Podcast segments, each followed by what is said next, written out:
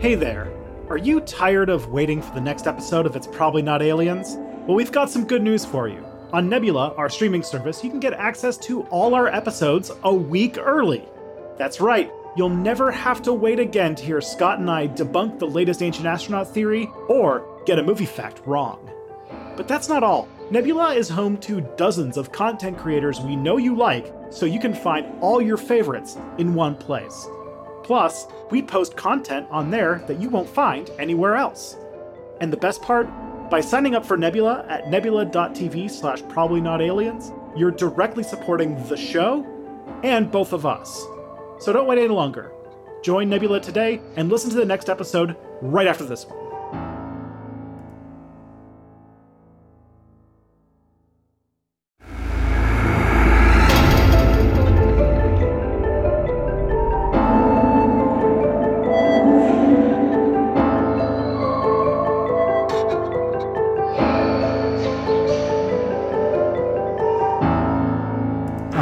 So cold open uh, fodder. This is Germany in the 16th century, and it looks like something that might be Star Wars. Do we really want to talk about Star Wars No, again on this I haven't podcast? seen I haven't seen a I haven't seen the last two Star Wars. I no, Uh, me I- either. I haven't watched an Obi. This is how far behind on TV I am. I'm watching Arcane still. I never saw that because it was about a video game I not played. Yeah, yeah. Okay, so I, I, I this this is this is something I got to tell you. So it's a video, it's a TV show, adapt a late Netflix original, which is already like Okay. okay. I'm I'm skeptical. Um, Sure. Adaptation of a free to play video game that Mm-hmm. um, has notoriously toxic culture, and furthermore, if you were to tell somebody that this is who has played said game that this is a, a show that takes place in the world of that game, the first thing they would say is that they're surprised that the game has a story. This is Le- it's League of Legends, yeah. Is yeah, that yeah. right, or- And the, okay. the opening theme is by the most mid musical artist on earth, uh, which is Imagine Dragons. oh, I was gonna say Coldplay, but yeah, same. Imagine same vibe. Dragons is Coldplay of the 2010s. So they're just extraordinarily mid band that makes very passable music. Uh-huh. Yeah. Um, but uh, so the, the theme song's by Imagine Dragons, and then so and then it's yeah based on all those things. And despite all of that, it's really good. I've heard it's, It's, good. it's really good. And I'm like, how am I so into this show? Which is essentially um, the main thing is like the origin story of uh, what I'm only picking up is if Joker was a girl boss, oh, okay. but also it was class politics at the same time. Wow. And it's about steampunk and high magic. And so like it's just like all those things at the same time. It's all the things that you love. You love Joker. You love girl bossing. Mm-hmm. You love class struggles. You actually lo- like you love cla- a good class struggle. I do. And I actually, okay. This is something where I know we disagree. And I know that this is going to, um, this is a hot issue. But Yeah. I actually kind of liked the the clown movie with Joaquin Phoenix. I okay, so it's not that I did not like the clown movie. Okay, it's it's that I don't think it was as brilliant as some people say it is. I mean, it's, I it's think Taxi Cab with um with with with DC Comics. I think it's I think there I think there are definitely parts where it falls where it falls flat, but I've I've only also seen it once. So yeah. The other thing too is when it comes to um, it hit something that I think was very big in movies that I am very very tired of, which is um, I think this is like a Disney created thing, which is that we've kind of this conclusion that all protagonists have to be good people that we emulate, and if they are bad people, then we have to think that they are that this is a bad this is a bad movie because Right. uh, every protagonist has to be a heroic like person that should be emulated. And it's like you can't have a movie about a person who is not a good person. Like say the like joke say the Joker, one one of Yeah. one of history's most famously bad people. yeah. And so and, and that that that part when i when like a lot of the backlash against that movie against the sad clown movie i felt like was that mcu imposed like archetype put on society uh channeled through this movie that was trying to do something a little bit a little bit more complicated than here are the good guys and the bad guys and a lot of people were like no this is too much can't do it Wait, hold on, hold on, hold on. What, j- are you saying we live in a society, Tristan? we do. And um, much like a society, there is a society of people listening to us talk about movies when we're supposed to be talking about podcast or alien stuff. We're supposed to be talking about alien stuff. Now that we've alienated our audience, uh, let's talk about some aliens. Hi, this is a podcast called It's Probably Not Aliens, where uh, we look at ancient astronaut theory, ancient aliens, the History Channel show, uh, other stuff in that realm, and we uh, debunk it usually. Would you say that's fair? Yeah, yeah, yeah. We, Yeah. we debunk it as we, we don't want to. We reluctantly debunk it every time. That's a good way of putting it. We reluctantly debunk it, and uh, uh, through through you know the lens of looking at interesting people and places and cultures and objects, even uh, throughout history. Uh, I I don't do that. I just sort of am here to learn. My name is Scott. I know nothing. I'm Tristan Johnson, and I learn the things. I liked my description of myself as I'm the abyss looking back. That was a good one. Yeah, I think I- that one will. that one definitely captures your essence. Yeah, uh, that's a good tagline. I should use that for my YouTube channel. Please buy Manscaped. I'm the abyss looking back, Tristan Johnson. um, you know, but no, but like I, I, I have had a lifelong obsession with conspiracy theories, especially their cultures and uh, UFOs and stuff like that. Specifically, like the anthropology of the people who study them, and uh, that has brought us to this podcast that we're now listening to. That's like what 43, 44 episodes deep now. Something like that. I believe this is episode 43. And uh, we get worse and worse at, at the intros as we go true. on. So thank you for listening to us talk about movies, a topic that we're both incredibly knowledgeable about. especially me.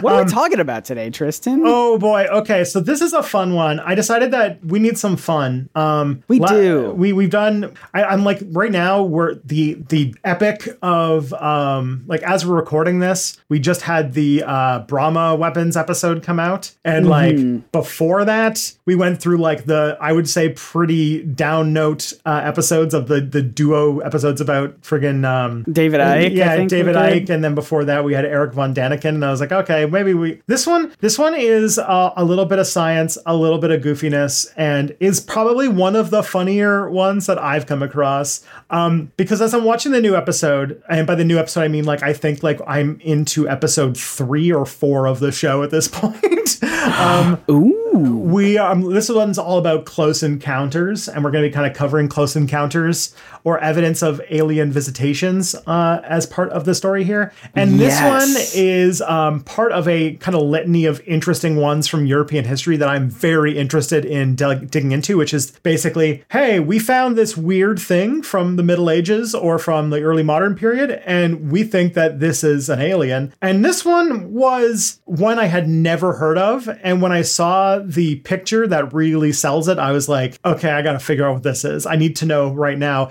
and it's something called the the nuremberg space battle of april 4th 1561 Whoa. Okay, so all the way back in the 1500s, there apparently was some sort of space battle, and Yeah. people were documenting it from Earth. yeah space had not been invented yet but uh, apparently No, it was all us. It was just us. Yeah, there was nothing beyond the sky. Yeah, they hadn't invented it yet uh, No. until um, David Hadfield invented space in 1996, I want to say. Honestly, that's pretty top tier invention. Yeah, it's a Canadian invention. humanity. Canadian invented space. Okay, well, you don't have to like tie your own country. You don't. It's it's for everybody, Tristan. Fair, fair. Okay, S- space is for everyone, not just Canada. Uh huh. That's a t-shirt. Um, okay, so the idea was that there's this very interesting, wacky story that comes out of a broadsheet, which is sort of like a older, shorter version of a newspaper from the 16th century, um, specifically from Nuremberg, the the city in modern day Germany.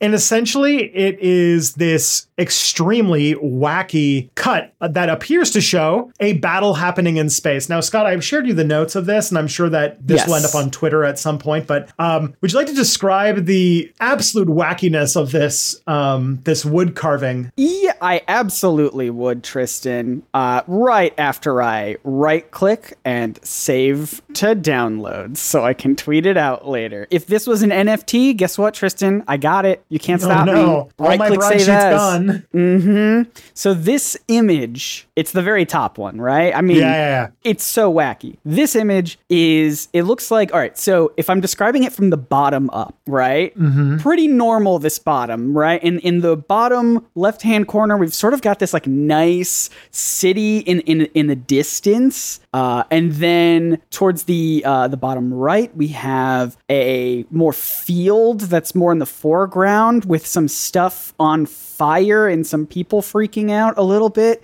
But then uh, th- th- that only takes up maybe like one sixth of of this image. The top five sixths look like uh, just Just- the wackiest looking like polka dot art. It's like polka dots. There's like this sun that it looks totally nonplussed. Like this sun is just like, well, it's a living, you know, like that sort of face. Um, there's all sorts of weird geometric shapes. There's like uh, X's and uh, like little curves and lines that are also have polka dots on them. There's also this big black, it almost looks like an arrowhead sort of a thing uh, that that's that's taking up a lot of space. It just looks like a scatter shot of random shapes and colors. Is that would you say I'm about accurate? Yes. So basically, the way that this was described in uh, an old thing is that there was a battle of spaceships over the city of Nuremberg, including one that crashed the ground in Oh, is that the- 1561. Is that Yeah. the fiery? Okay, the fiery stuff in the foreground. All Mm-hmm. right. even in the writing, like in the contemporary writing, they wrote that these objects showed up in the sky that started battling with each other and jousting. I think is one of the ways they described it. Oh, that would explain like the pointy shapes and, Mm-hmm. and things. Okay. So like that's basically like okay, what? Um, Nuremberg had a, a space battle over it, like something from like Star Wars or something happened in. Uh, yeah, and people documented it, and it it looks absolutely wacky. Yeah, and before like any like major sources of doubt come through, this is a verified like artifact. Like this broadsheet definitely exists, and as far as we can tell, he probably wasn't lying, um, or at least wasn't like didn't think he was lying, and uh, that that something did happen in the skies over Nuremberg uh, that is depicted in artistic form in this thing. That is absolutely wild. Give me one second. I want to turn off my fan really quickly, just so there's less noise. He's just in the background being like, "I love your work." Shut up, fan. I'm recording. I'm just kidding. I'm nice to all my fans. See, VidCon's happening right now, so he hasn't been able to meet any of his fans. So he turned it on so that he could like bask in the. I'm back now. Were you saying something about me? No, no, no. Okay. You sh- you kind of stopped really like in the middle of a sentence when I got back. Are you sure it wasn't anything? No, no, no, it's fine. Okay, I, I trust you. Um, okay, so let, let's talk about this. Let's talk about this uh, this this fantastic piece of art. Yeah. So the guy that was made by a guy by the name of Hans Glaser, who um, was a real person who really did make woodcuts, and this is actually from that period. And It's depicting a real event that people saw. So I want to make that all very much like it's not. This is not a hoax. This is not like a hallucination or anything like that. it's not a fake thing that someone made on DALL-E or anything like that. No. this is a real piece of a, a real piece of art. Yeah. By the way, I am still obsessed with DALL-E drawings. They are amazing. I just saw They're still they're fantastic. uh, Spider-Man in ancient Egypt, and it is amazing. this is how this is how conspiracies are going to spread now. People are going to take like you know Egyptian hieroglyphs, but but the Hulk is there, and then people will be like, "How do you explain this one?" Hmm. hmm. yeah, yeah. There's DALL-E Mini, which is the one that people are making the memes with, but then there's like the actual DALL-E, uh, Yeah. and some only some people who are like basically like computer science researchers or AI researchers are able to access that one because it's uh, seriously computationally heavy. So like it Yeah. takes like a huge amount of you have to like book computer time to use it. Um, but uh, but um, but it creates some The extremely results are good. Yeah. yeah, and so like it like we're never going to be able to trust a single piece of digital media ever again very soon. No. Um anyways, back in the 1500s, uh so this is what's called a broadsheet. I mentioned this before. It's sort of like an early beta version of newspapers. Um but Oh. one of the ways that I looked up when I was sort of reading about this description is that they're actually based on like journalistic standards and things like that and based on like the kinds of things they covered, it would be more accurate to say that they were a predecessor for something like the Enquirer um, because they focused on stories of the weird, stories of the violent, and there wasn't they didn't have that much problem with like stretching the truth. Yeah, the like uh like the national exaggerator in a pup Yeah. named Scooby Doo. Precisely. Um, and so like about so so yeah, like when uh when you look at like broad sheets throughout this period, you'll notice that there are a lot of writings about astronomical phenomenon, things like the aurora borealis, um, and they're usually interpreted in the text as being a sign from God because you know signs from God. People were very into signs from God in People 16th were century super Europe. into God. Yeah, mm-hmm. that's wild. They were just crazy about God. Everybody, super- yeah. imagine, imagine a continent where everybody is your Sunday school teacher. It's just, Aw, just just long love hair and acoustic guitars all over the pro- all over the continent. There are only chairs that you can sit in backwards. Like Yep. you can't sit in them forwards. It's a fun time. And just all the time, like you know, there's one person who didn't collect their taxes. His name, he just pulls out the acoustic guitar. Wait, so That's just what I assume. I've never been to church, so I don't know. I, I, that's just my assumption of Sunday school teacher. Mm-hmm. I'm just here to gab about pretty- God. Gab about God. Let's what's happening here? So so I'm gonna I'm gonna like not clickbait this. So here's what it likely is, and um, we'll go into a whole thing trying describing it. It's something called a sundog. a, Um, sun, a sun dog. yes. So if you were Okay. to scroll down to the second picture, you might see a picture of what's called a sundog. If you want to Oh. Google image search, there's tons of pictures of these things. I, I will describe it in the best way that I can. It looks like a lens flare. Kind of does. So what it is is um, basically if the Earth's atmosphere um, or ice in the sky is up there and it hits the light of the sun in a specific way, it sort of acts like a prism and it reflects the light, making uh, light from the sun and moon do wacky and weird things. It's like a real life lens flare. Yeah, essentially. And Nuremberg had, uh, at that time, had very good conditions for something like a sundog. And when uh, there is other examples going way, way back of people seeing what are essentially sundogs and thinking that they are um, having some kind of religious significance. So this is not Why? without precedent. Why are they called sun dogs? They don't look like a dog. That's a good question. I gotta always remember, like, you always want to know the origin of the name of the thing. And I, I, I do. I, I never, I I'm never look it up, and I should. Etymology. It's yeah. my favorite. Um, here's what the here's what um, the obscure uh, website Wikipedia says, Uh-huh. um, which that the exact etymology of sundog largely remains a mystery. Oh, fantastic. According to the Oxford English Dictionary, it is quote of obscure origin. Someone just said it one day and everyone was like, yeah, close enough. We'll just go with it. so the the best go- thing they can go for is that dog uh, in the past in English used to be a uh, verb as well as a noun, which meant to chase something. So it's like a thing that chases the sun. Okay. It kind of looks like, eh, it kind of looks like that. Like the sun is, it almost looks like the sun's being flanked on either side. Less, less chasing, more surrounding. Yeah.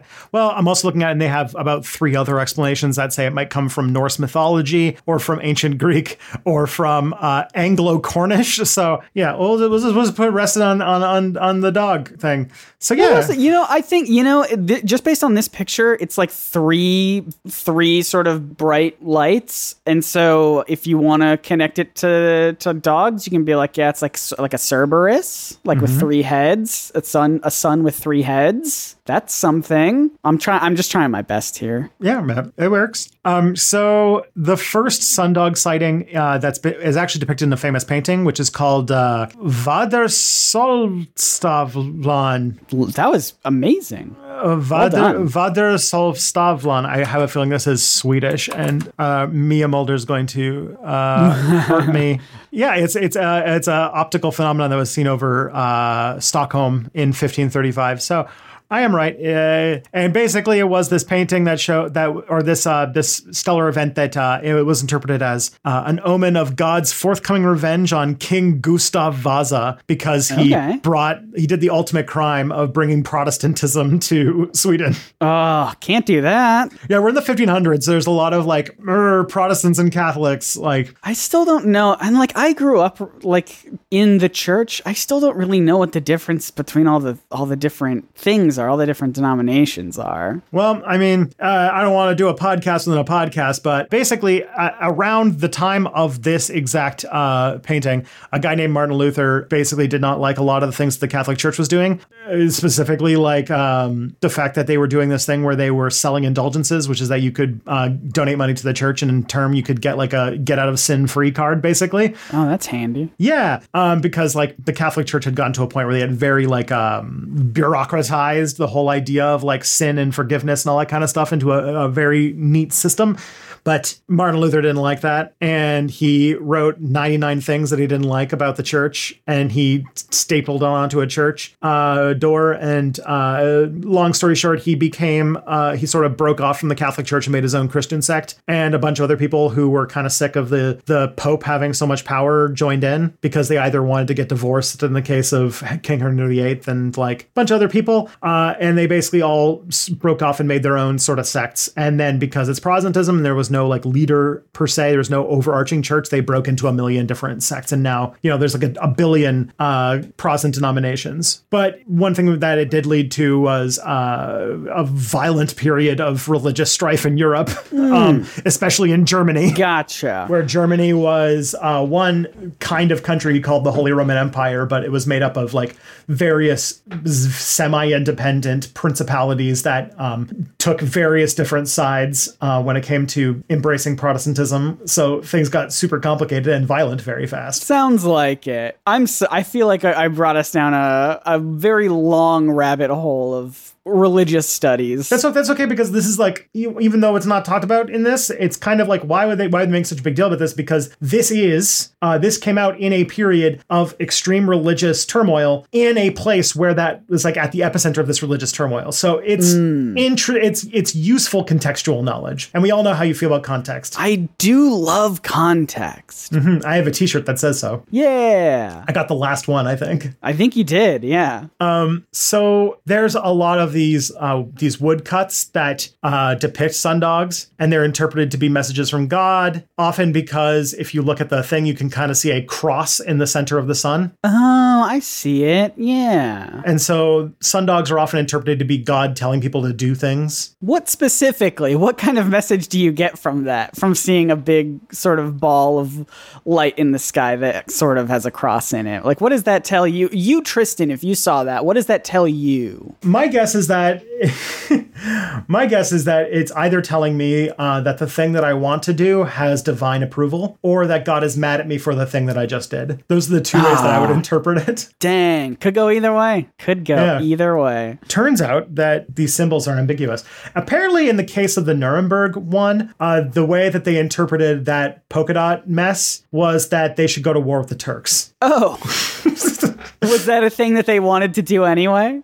Um, they could try. That was a period when the Ottoman Empire was very powerful, but um, you know, you're welcome to try. You're welcome to try. The Sultan might put up a fight. I'm just gonna say. So the big, so the first image we talked about with all the polka dots, that was a message saying, "Good luck, go try." Yeah. Okay. Do it. Now you have divine, you, have, you do divine permission to go and try uh, to uh, to mess with uh, Constantinople and not think that they're going to just utterly destroy you. But that's that's that's that's neither here nor there. Um, so th- these things are sun dogs, but like I guess my question is like I've never seen one. How do they how do they happen? What does what does it mean? What what like I, I don't know. Like how how common is something like this? I don't know. I have lots of questions about sun dogs. They're they're fairly rare phenomenon. They're more likely in places where it's very cold and in places where there is like ice in the air. Like uh, I think they're much more common up in the Arctic, but uh, they can be seen on cold days and they can be seen even on non-cold days. Just really depends upon. Um, it's a cloud thing. If you have clouds that are very high up in the atmosphere to the point where the water is crystallized, it can those crystals can basically turn into a little prism. It's sort of like the same, not the same conditions, but the similar type of thing going on when you have a rainbow. Gotcha. So rainbow okay. is more likely to happen because there's it's when all the sort of mist from the rain in the air refracts the sunlight, and that's why it's a rainbow because it refracts all the white light. But um, but a sundog is sort of doing that, but it's like the clouds are refracting uh, sunlight in weird and funky ways. I do so, but do people use these a lot to make some sort of weird, strange claims about aliens? Then I I would say so, yes. But um, in this case, uh, I think that the, the the really good question to talk about is just how like how do you get from that picture that looks like you know maybe like a cross, maybe like a circle, maybe some like funky stuff to polka dot zaniness. Um, yeah, that's going to take a little bit that? of unpacking Okay, how do we get from that to that? Well, we will find out right after this. Right after this.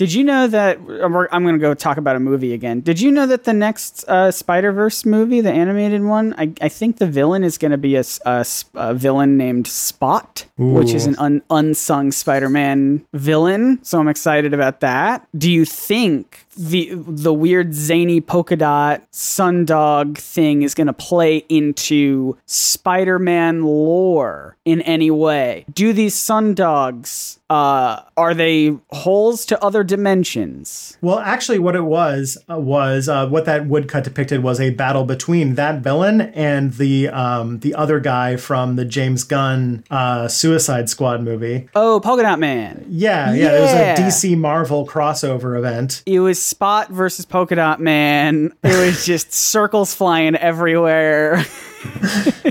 Precisely bright colors. It was a good time. It was, I mean, it wasn't a great time because one of them did die, and that is, and I don't want to spoil it for anybody. So just go read up on your uh, 15th century history, and you'll find out. Mm-hmm. I guess, I guess that would be 16th century history, right? I yeah, don't know. And then you'll find out which one won, DC or Marvel. Um, okay. Um, so, so basically, the first one that has to come to mind that is very strange is that they did mention that some of the orbs were different colors. Um, so one of the quotes I got here is that first the sun showed and was seen with two blood colored, half round strokes like the diminishing moon right through the sun, and the sun above, under, and on both sides stood blood colored and partly bluish or iron colored, also black colored round orbs. So a lot of colors, a lot of different colors. It mm-hmm. seems. Yeah, uh, my my uh, my sundog of many colors. So I found out that you actually can um, like get multiple colors in a sundog, and I have a picture here of a sundog that actually has both a halo and a little red orb that it made. Yeah, I see that. It's sort of off to the side. It's uh, yeah, just like a little red ball. That's so weird. Mm-hmm. And so this is just an example of one. It could be that there was a time that there were multiple ones, or that it might have looked like different colors from different points different of angles. view. Yeah, things like that. Interesting. And so that would be all the different polka dots that we saw in that image. Is all these different colored little circles. Yeah, because if you think about that as like a little refraction coming through that is part of the visible light spectrum that is red, then you could imagine that if there was a whole like big like cloud refracting all sorts of lights, it might come through as like a whole rainbow of different colors. Yeah, theoretically. Theoretically. The, at the end of the day, like um, what we are still talking about is a very spectacular version of a very rare stel- uh, phenomenon, but we have seen cool and rare versions of that with photography, so it's not like it's something that has never been seen before. Yeah, um, we've there are photographs of it, and I'm gonna go ahead and right click save as once again. Thank you very much. The only podcast episode that's going to have slides. mm-hmm. Next slide, please. Um, okay, so the next thing we got here is the next little bit. It says um, the same on both sides, encircled plates around the sun. There were such blood colored, and the other orbs. This is translated from German, so mm, you know, um, in great numbers standing three in a row, sometimes four in a quadruple, and also as singles. And between such orbs, a lot of blood colored crosses have been seen, and between such crosses and orbs were blood colored strips, thick behind, um, and the front a bit smoother then. So, like, then things are a little bit messy and don't really have a good translation. Yeah, I'm but, seeing um, that. But basically, what these could refer to are what are called halos. And uh, I'm going to show you a picture of some really wild sundogs, and you can see uh, sort of comparisons that people have made where people have shown examples of like those wood carvings I told you about sundogs uh, in the past versus like photographs of real ones. And you can see all of a sudden where things can get really wacky very fast. Yeah. Okay. So it looks like there's some even some upside down rainbows at certain points. The images as a whole almost looks like a big eye, like a human eye, sort of looking at you with like uh, eyelids and, and things like that. There's all sorts of different arcs and curves and lines intersecting with other lines, which would create those like crosses and things that we saw in the original image. Mm-hmm. All sorts of different concentric sort of circles on circles and circles intersecting and crossing crossing along with each other. This is cool. You know I'm going to right click save as. Yeah. Uh, and you can imagine if you lived in a pre scientific, extremely religious Christian society, especially one in a period of religious strife, that you see this and you could easily see this as interpreted as a sign from God. Oh my God. It looks like a a gigantic eyeball staring at me. Yeah, for real. And if I know anything about biblically accurate like angels, this is just one of many, many eyeballs that, Yeah. that the angel will have. Saying not don't be afraid. Don't be afraid. Okay, I'll try. So you can you can see on there that there are things you can easily interpret as uh, tube or rod like. Um, There are th- shapes you can definitely see as like the curves and rods. Um, and yeah, you could actually have like broken up halos, which could be the the sort of uh, the rods that were mentioned in the Nuremberg thing. yes. So all of that is all of that is is doable looking at this. Uh, second, so the next quote we got here is mixed in uh, between together with others stood two big tubes, one uh, to the right and the other to the left. In those little and big tubes were three, four, and more orbs. So um, the, this is the other thing where there's probably some artistic license being taken where they're talking about hands and stuff like that. Yeah, for sure. I mean, the sun has a face on it in the carving, so That is true. It doesn't look too happy about having a face, though. That's true. Um, so yeah, this all together began to fight. The orbs first in the sun moved around the ones uh, standing on both sides. So the ones which were outside moved together with the orbs out of the small and large tubes into the sun. Also, the tubes moved towards each other like the orbs and everything fought and battled. Uh, the German term is uh, gestritten und gefechten, with each of them nearly one hour long. And after the battle, which moved uh, moved for a while into and again out of the sun, from one uh, side to the other, most violently exhausted itself by each other. So this is the part where they're talking about there being a space battle. yeah, they're, they're very specifically using language of things fought and they battled and there was a fight. So, I mean, yeah, if it's if it's trying to be literal, then I, I, I get it. But it also just sort of sounds like poetic language to me. Like Yeah. the way that, you know, the way that Tolkien might say, like, you know, the sun red across the sky or something like that, where it's like, it's just like a nice poetic way of like getting the tone across and the vibe across. I'm actually reading Return of the King right now, so I, I'm I'm I'm feeling this vibe. And uh, to my son, uh, every day we're reading a little bit of the Silmarillion, so I am deep in Tolkien right now. Your to your newborn baby? He's not new. He's almost six months New- old. All right, but, to your um, six month old baby, you're reading. but like he doesn't like the thing is like he doesn't need like he doesn't know any words, so No. they just want to hear like the cadence and to hear more words. And I'm like, well, you're not going to hear any more words than when you're finding out about Fingolfin and Fingelfin uh, fighting Morgoth on the girdle of Maedhros or whatever. So like, go for it. That's fair. That's fair. I didn't know you could just say anything to babies and it would be helpful. Well, you're not supposed to do baby talk. You're supposed to use real language. But the thing, Re- but you real language, you say. listen, real there's a lot of there's a lot of new proper nouns, but there's still like you know words. Like Uh huh. like I know that he's heard probably the word girdle earlier than most babies have. Probably. because in the Silmarillion, uh, this elf king makes a force field around his kingdom that they call a girdle. Well, there you go. And now it's gonna be now it's gonna be your baby's first word. Yep, girdle. Oh God.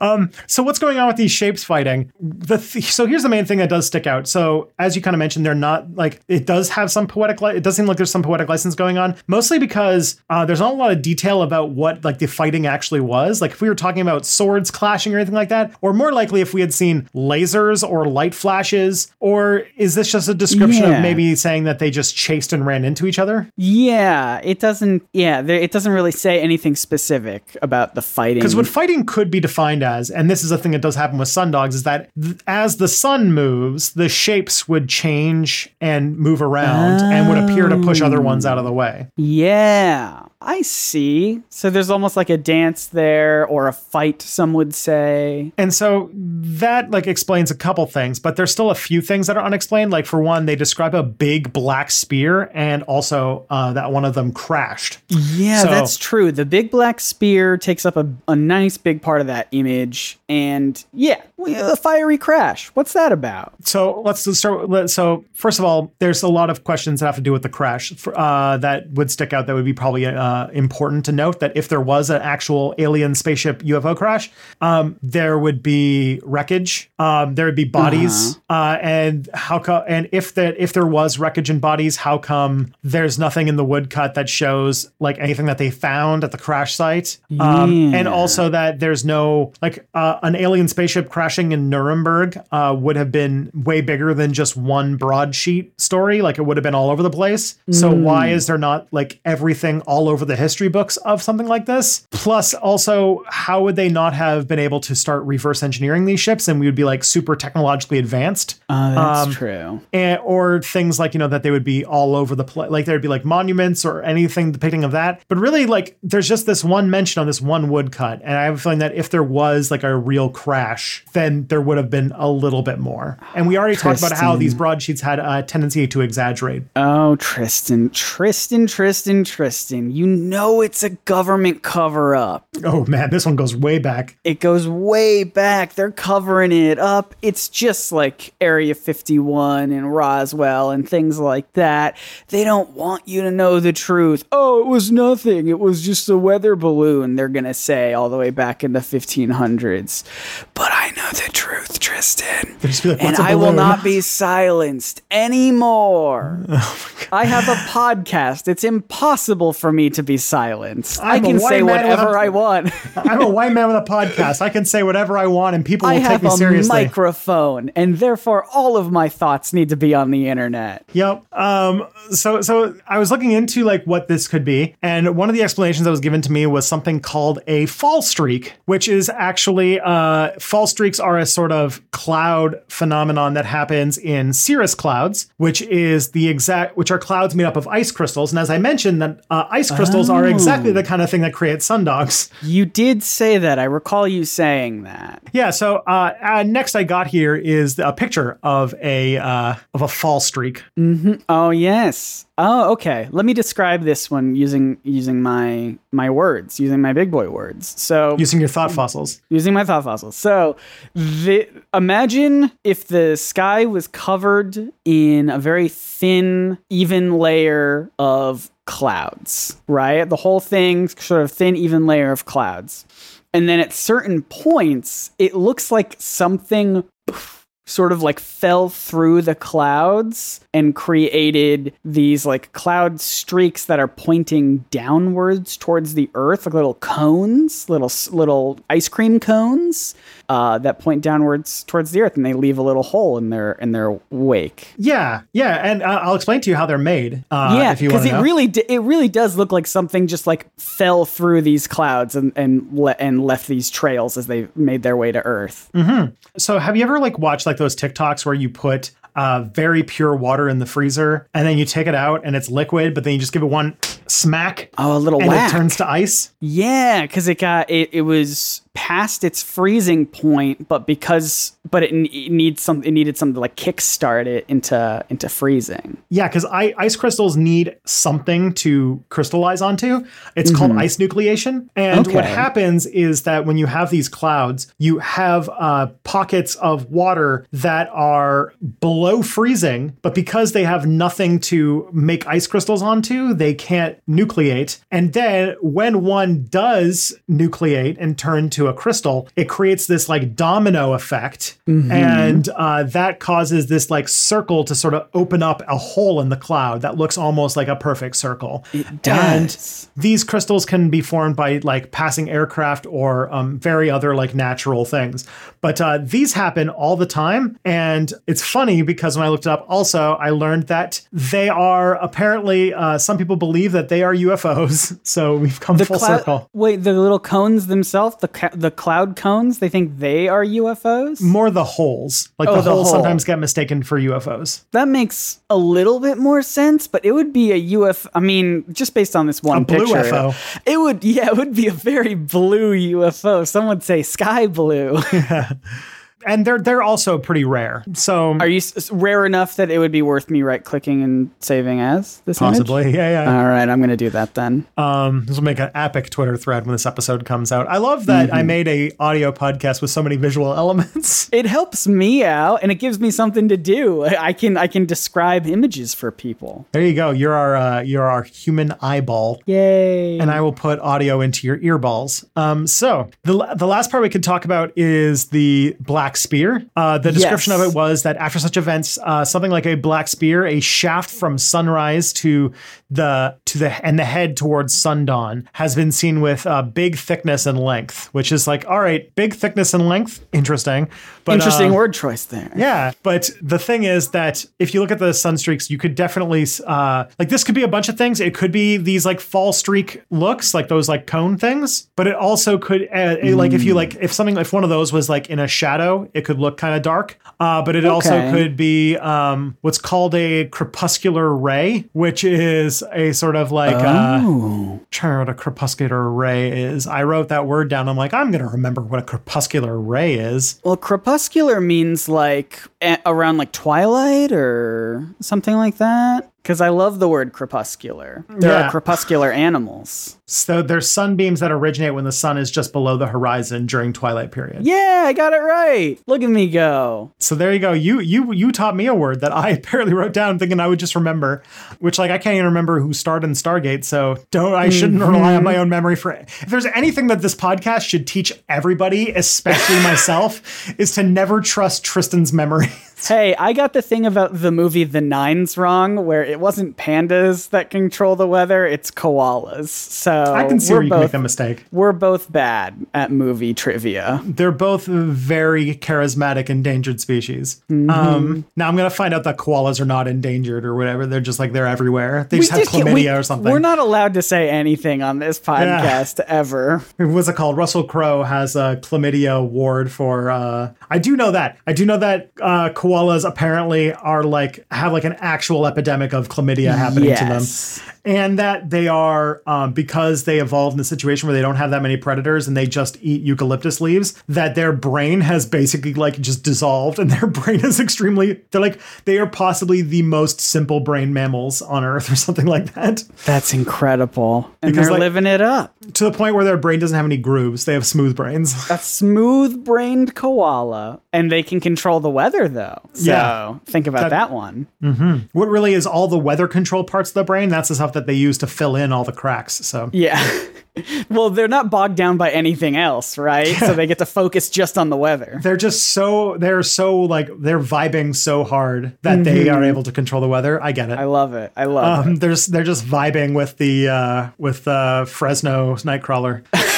It's true. Best buds.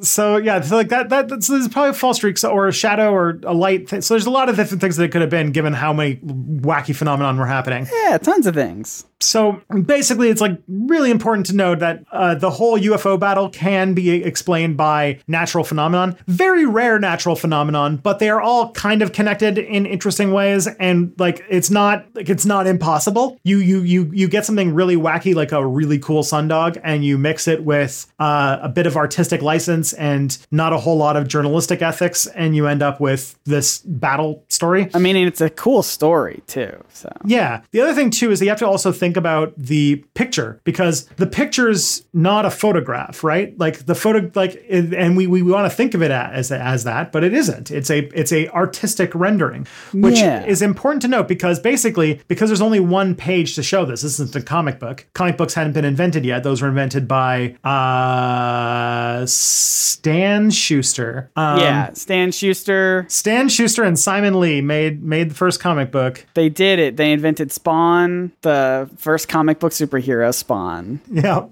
that's why because he spawned all the other superheroes. Mm-hmm. He spawned all the other ones. Yeah, Yeah. exactly.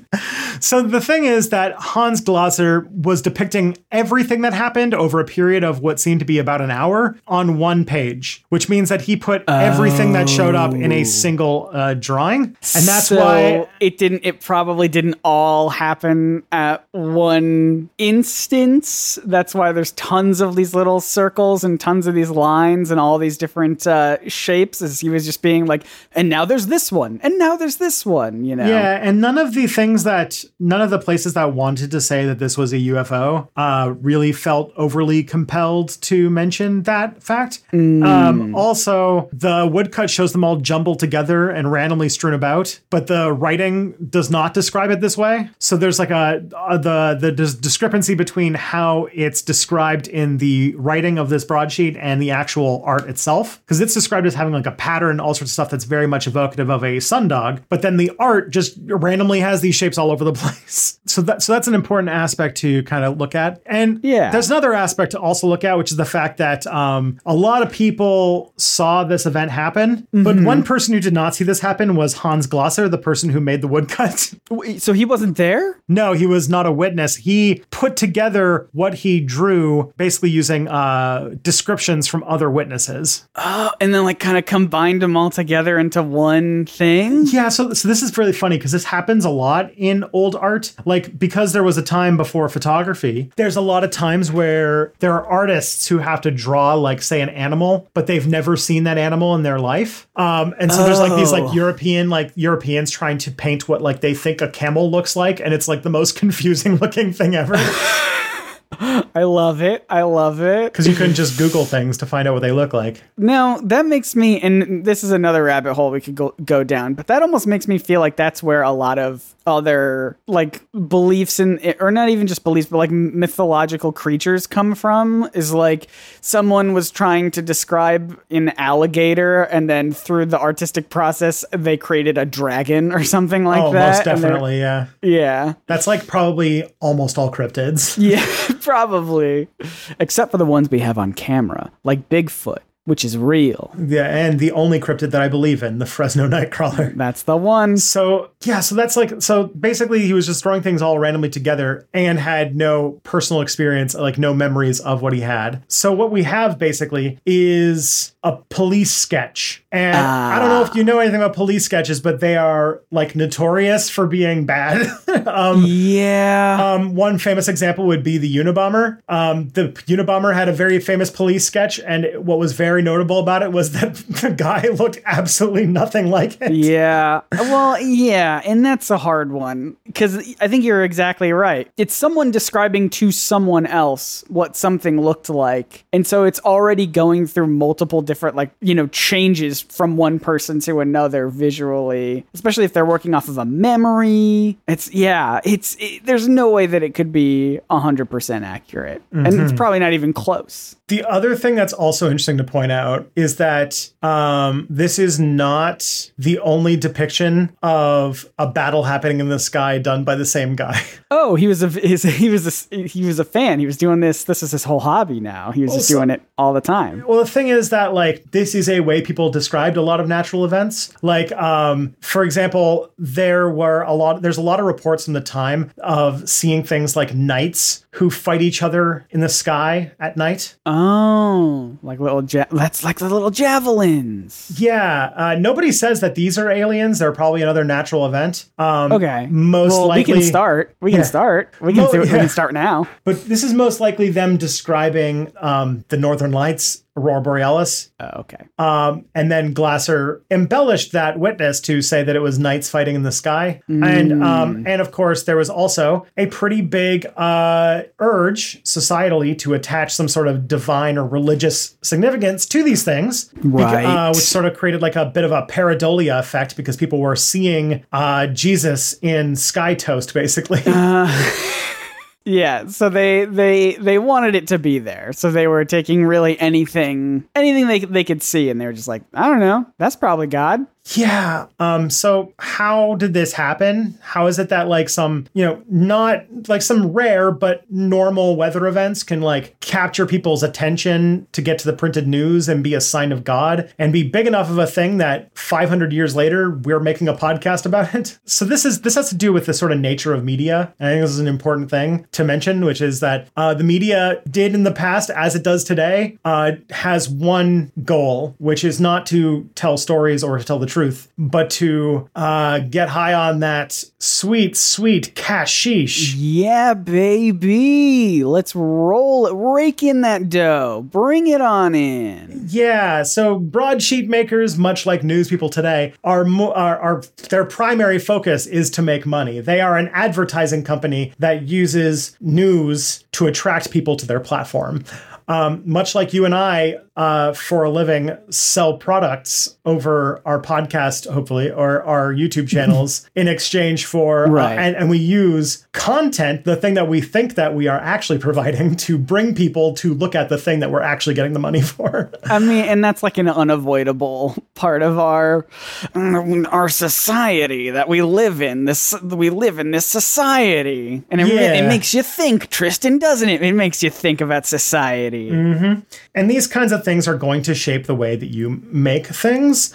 Um, I know that Scott and I had a big conversation about how I am doing a lot of things that are making it so that I do not get to make a lot of money with my content. But that's a different story.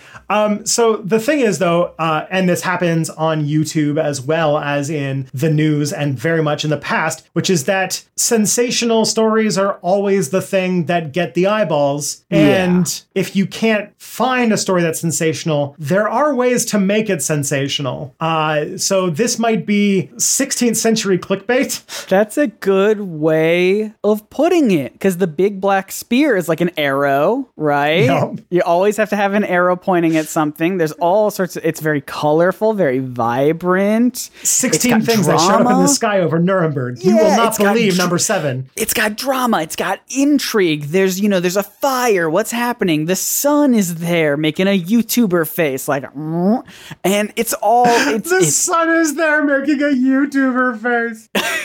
now I just want like a like an Instagram account or something that's called Sun Reacts, and it's just like good carvings of the sun reacting to various things.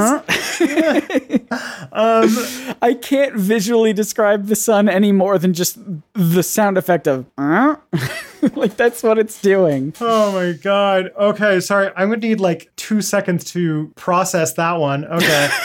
um so the other thing too is that so like yeah, the more unbelievable the story is, the more people are going to want to know about it, which means to more sales, which means more broadsheets. Um, and the and, then, and also keep in mind that a lot of context had to be stripped out because these woodcuts were only one page. Because at that time, the publishers thought that common people could really only manage one page or so, which like they were describing people in the 21st century, not the 16th. Yeah, they So- they got it right. they were ahead of their time. um, and so and I say that I say that not as a judgment of others. I say that as a person who that applies to. Yeah. Like that applies to me. Uh, but I also I also do have ADHD, so Mm-hmm. I don't know how much that factors into it. Yeah. So it does mean that if you only have one page to make your paper about, that it better be good, right? You better like, you know, zhuzh it up as much as you can. Yeah, it's got to catch the eye. And as you also mentioned, uh, or as we kind of talked about earlier, that the Reformation that kind of created the Protestant church, what had already happened, but it had only happened about 50 years ago. And in this place, the Catholic Church was probably still dealing, it still had a lot of clout. But um, here's one of the things is that uh, the printer has to have a license, which um, could be helped by staying in the good graces of the Pope. Oh, So um, the basic, like basically thinking about this, the society is fairly uneducated at this time, fairly Uh-huh. superstitious, of course. and in order to keep printing, you have to have a license that you might need the Catholic Church's approval on. So you might fill it with a lot of sensational signs from God. You might want to try and keep your license by being like, "Hey, what do you think of this one? What do you think of this one, church? Do you like Yeah.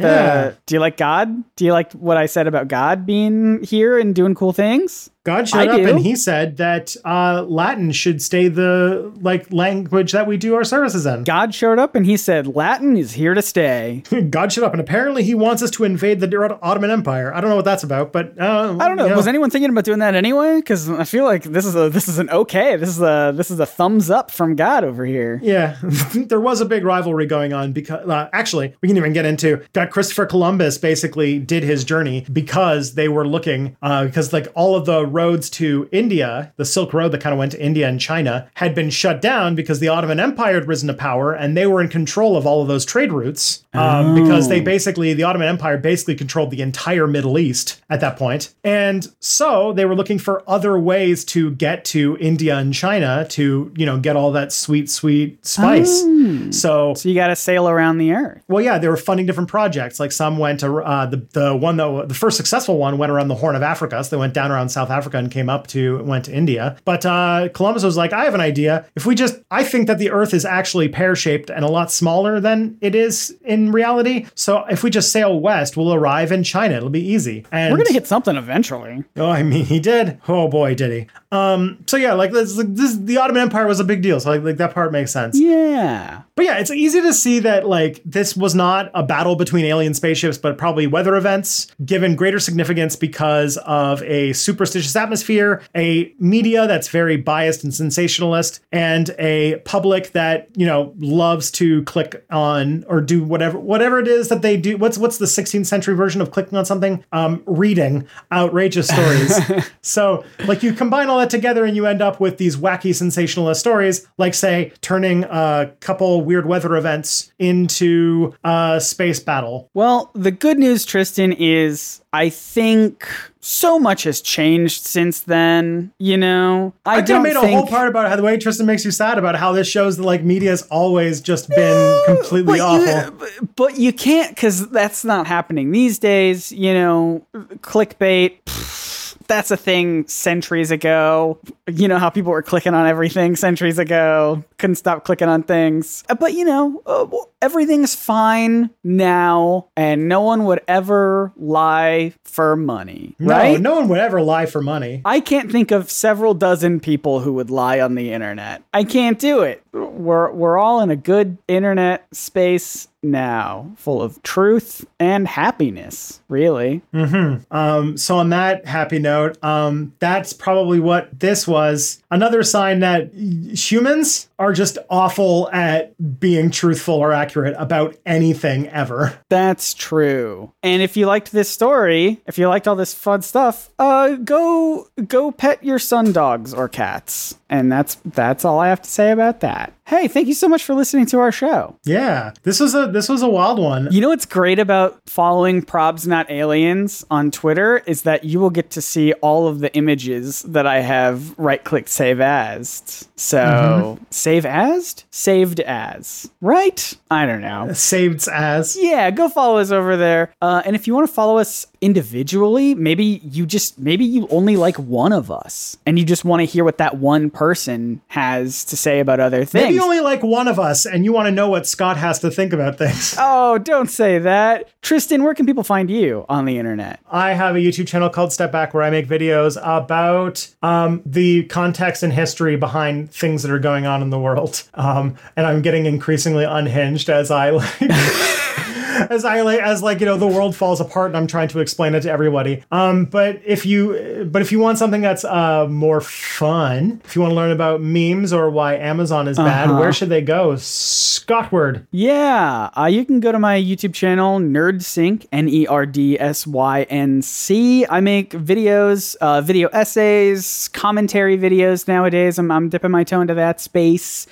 Uh, and I've got a I've got a video about comic book memes coming out where I guarantee you no one could predict the last two minutes of the video. I guarantee it's going to throw everyone off guard. So look forward to that. Watch it soon because as soon as the machine, like what's it called, it's going to get uh, taken off of YouTube very fast. Yeah, it's gonna be. I do some pretty, pretty scandalous stuff in that, so you're gonna have to the, watch it. The unrated version is going up on Nebula. That's true. As soon as I post it to YouTube, you're gonna want to. You're gonna want to right click save as. You know what I mean? like it's gonna be gone. Um, if you like the show, you can write reviews people have done that, and that's great, and it helps us out a lot. Uh, People have five done star. that, and that's great. People have done that, and that is great. And we appreciate all the reviews, all the ratings. I know you can rate on Spotify, you can rate and review on Apple Podcasts. So thank you to everyone who's done that. And you can also just tell your tell your friends, tell your friends about this show, right? Why haven't you done that yet, Tr- Tristan? How many friends have you told about our show? Literally everybody. I got my mom listening to this podcast. My, I got my, my mom's trying to figure out how to listen to podcasts, and as soon as she does, she will listen to this podcast. Excellent. Just yeah, just keep telling your friends. Keep telling your friends about the show. Helps out a lot. Yeah, uh, and of course, the other thing too is that um, unlike YouTube, we don't have a lot of recommendation algorithms that really uh, boost our show. The really the podcasts really only grow through word of mouth, and Yes. uh, that is really like the way that uh, if you want to help out in any way whatsoever, the best thing that you can do is tell somebody about it. Yeah, send them over to probsnotaliens.com. That's the best place to send someone so that there's all of the different links and all of the different uh, ways you can listen to the show. Until next time, my name is Scott Niswander. I'm Tristan Johnson, and the truth is out there. Probably.